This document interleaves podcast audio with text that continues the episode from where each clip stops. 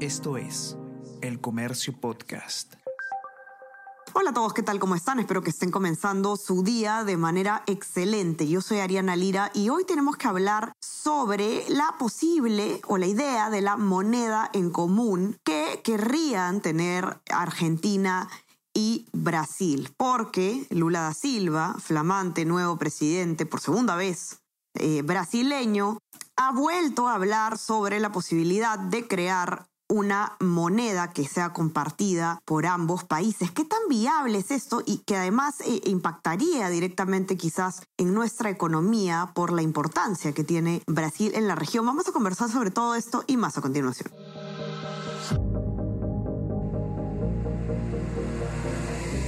Tenemos que hablar con Ariana Lira.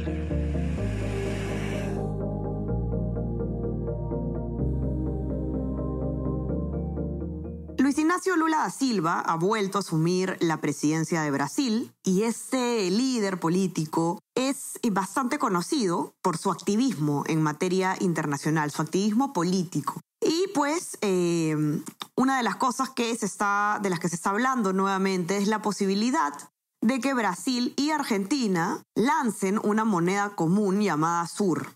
Se está discutiendo esto recién. Justamente lo que dicen es eh, lo, que uno de los motivos por los que se estaría pensando en esto es reducir la dependencia de estos de los mercados de estos gobiernos del dólar estadounidense. Es decir, es un motivo claramente político también. ¿Qué tan, ¿Qué tan real es esto? ¿Qué tan viable funcionaría? ¿No funcionaría? ¿Por qué no, no se puede pensar quizás en, en una moneda a nivel regional, como ocurre en otros continentes? Muchas preguntas por responder y Junior Miani, que ustedes ya lo conocen, ha escrito un informe al respecto y eh, es bastante contundente, según lo que, lo que te han dicho los especialistas, Junior, que al parecer esta idea no tendría asidero, no sería viable. ¿Cómo estás? Bienvenido. Hola Ariana, hola a todos los que nos escuchan. Eh, efectivamente, eh, lo, has, descrito bastante bien. Eh, Brasil y Argentina desde el 2019 ya habían entrado en el terreno del debate o de la discusión de poder tener una moneda común. Lo que pasa o lo que ha vuelto a traer a, la agenda eh, este tema es que esta semana se está desarrollando la cumbre de la Comunidad de Estados Latinoamericanos y Caribeños, el CELAC, eh, y ahí los funcionarios de Brasil y Argentina, incluyendo al, al señor Lula Silva, presidente de Brasil, y a Alberto Fernández, presidente de Argentina, em, se está dando y ahí están debatiendo, conversando, viendo las posibilidades de que se pueda instaurar esta moneda que, como bien dices, eh, se llamaría Sur. ¿Qué ocurre? Que no es tan fácil como que mañana queremos construir una moneda entre los dos países y sale, ¿no? Eh, una moneda para que funcione eh, tiene que estar regida por un banco central. En este caso tendrían que coordinar cuáles son las, cuál es la fórmula para poder implementar este banco central que vele por, eh, por el valor monetario y por el equilibrio económico de la moneda. Y aquí viene el quiebre. ¿Qué ocurre? Lo que pasa aquí es que em, Brasil y Argentina son las antípodas de la economía en la región. ¿A qué me refiero con esto? Eh, Brasil es una de las economías, es la economía más fuerte de Sudamérica, e, es una economía gigante, eh, si tú revisas los resultados del último año en el que Estados Unidos ha emitido eh, más incremento en la inflación, en los que ha dado mayores incrementos de las tasas de interés, etcétera, eh, la moneda que mejor ha resistido, que mejor, eh, que más resiliente ha sido, es el real brasilero. mientras tanto, la moneda que más se ha depreciado, la que está mucho peor a nivel sudamericano y a nivel mundial, está entre las peores a nivel mundial, es el, el peso argentino. E, ¿Esto a qué se debe? E, es por, la, es por la fortaleza macrofiscal que tienen ambos países. Mientras Brasil es una gran potencia económica, eh, Argentina es todo lo contrario. Eh, por ejemplo, en Brasil la inflación anual hasta diciembre del 2022 fue del 5,9%, en Argentina fue del 94,8%. Eh, en el incremento. Estamos hablando de economías sumamente distintas y sobre todo en tamaño, ¿no? Tal cual, son muy diferentes entre las dos. Entonces, eh, cuando hablamos de este tema, cuando hablamos de cómo se está moviendo eh, la inflación eh, cuando hablamos de cómo se mueven los precios al consumidor, vemos que son dos países muy distintos. Y aquí viene el problema para poder implementar una moneda. La idea de los dos países es, eh, o la idea de los, de los presidentes y funcionarios es poder implementar la moneda eh, como un mecanismo de, de intercambio, porque Argentina es un país que importa muchos productos de valor agregado de Brasil, véase autos, etcétera, y y esto de acá es para no depender del dólar estadounidense. O sea, si el dólar eh, sigue apreciándose, sigue siendo más fuerte y sigue con eso haciendo más débiles las, las economías eh, de países emergentes, eh, ellos dicen, con nuestra moneda sur, eso no nos afecta a nosotros y podemos hacer el intercambio. El problema viene a ser cuando llegue el momento en el que el Banco Central de esta nueva moneda eh, que evidentemente, como comentaba, no es ni el Banco Central de Brasil ni el Banco Central de Argentina, el nuevo Banco Central, cuando tenga que velar por la eh, fortaleza de esta moneda, va a tener que va, va a tener una parte de la región donde aplica, que es Argentina, que necesita eh, una intervención muy fuerte, y una parte de la región que no necesita tanto intervencionismo como Brasil, pero finalmente las medidas que aplique con Argentina van a terminar aplicándoles a Brasil eso de ahí va a hacer que, evidentemente, eh, la moneda sea mucho más débil o sea mucho eh, o sea contraproducente para la economía brasilera, porque la economía brasilera está fuerte, no necesita de, mucha intervención, no necesita que se, eh, que se eleven las tasas, etcétera, mientras Argentina necesita todo lo contrario. Entonces, ese es el problema, que para lograr la armonía se va la economía de Brasil va a tener que absorber a Argentina con todos los problemas que se implican. correcto. Ahora, ¿por qué Junior, por ejemplo, lo, que muchos se preguntan, ¿no? ¿Por qué en Europa se puede hablar, por ejemplo, de una moneda común como es el euro? Eh, en este caso en Latinoamérica, ¿por qué es más distinto? Me imagino que tiene que ver con esto que mencionas de las diferencias en las economías, pero de hecho en Europa ha habido problemas eh, con, el, con el hecho de la moneda común. Ya hay, países que han eh, querido retirarse también del euro, de, la zona euro. No sé cómo podríamos, digamos, hacer el comparativo ¿no? entre nuestra región y, el continente europeo. Lo que ocurre es que el euro fue una moneda que se trabajó por años, se trabajó por más de una década con economías relativamente parecidas entre sí. Hubo problemas, como bien dices, el caso de Grecia, eh, pero para llevar el tema al Perú, al Perú a la región, digamos, justamente quería dar el ejemplo de Perú. Perú es un país eh, cuya economía se puede comparar mucho más a la de Chile o mucho más a la de Colombia que a la de Brasil.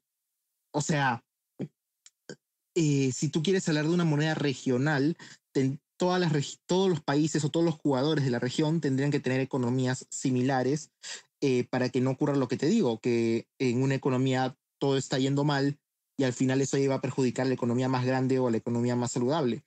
Em, en este caso, cambiemos, cambiemos Brasil y digamos, ¿hay posibilidad de hacer una moneda para un intercambio comercial entre Argentina y Perú? No, porque Perú eh, tiene una, eh, una macroeconomía bastante sólida y solamente se perjudicaría con, eh, si tuviera que apoyar o si tuviera que ajustarse a la Argentina. Esto de acá sería todavía más fuerte si, si se decidiera una situación como el euro, que es que sea la principal moneda de la región. Eh, me refiero a que dejan de haber las monedas, como en Europa dejaron de haber las monedas en los países respectivos, dejó de haber el franco, etc.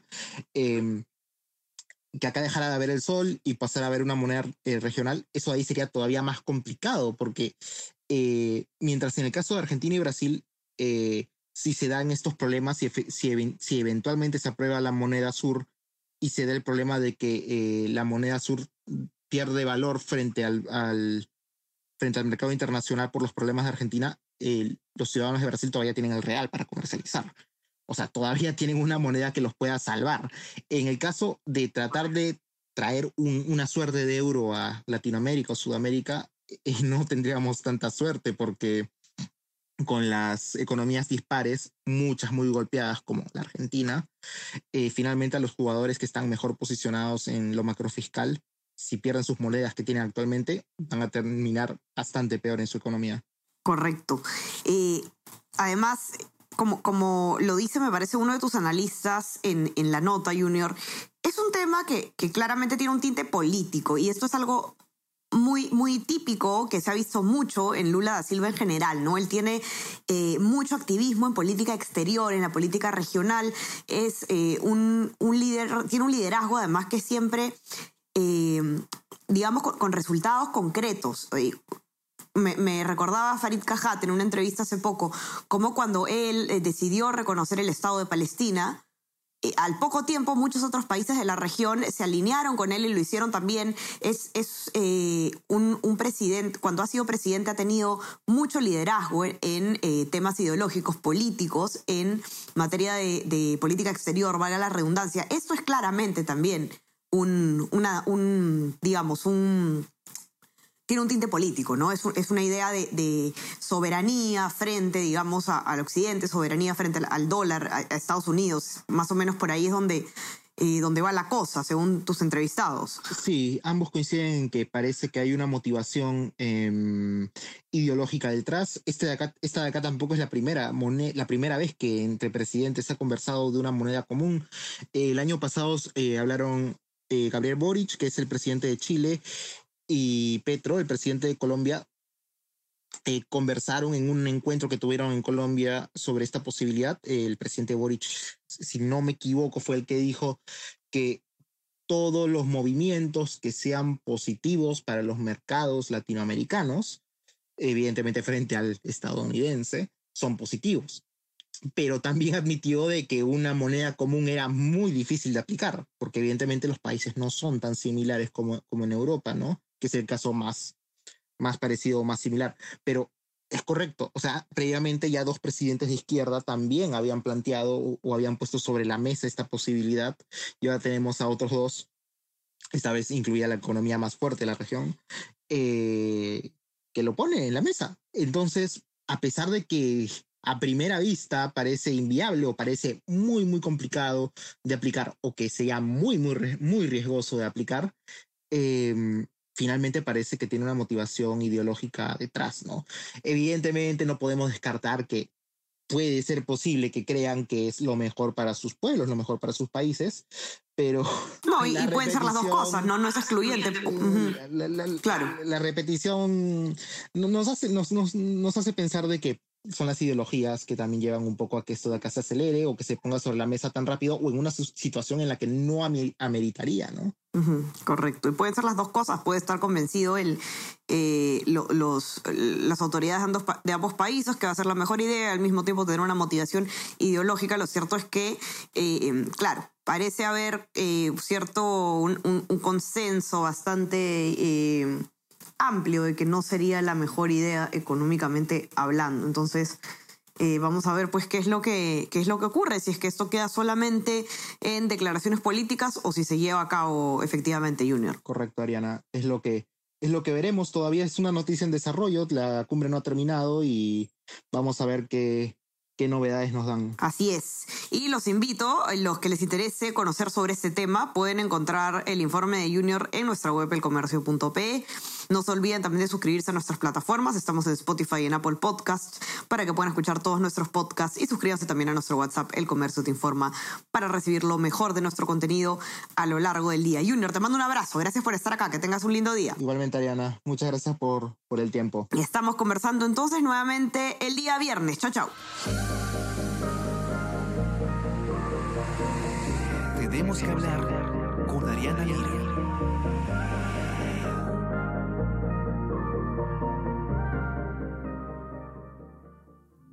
Esto es El Comercio Podcast.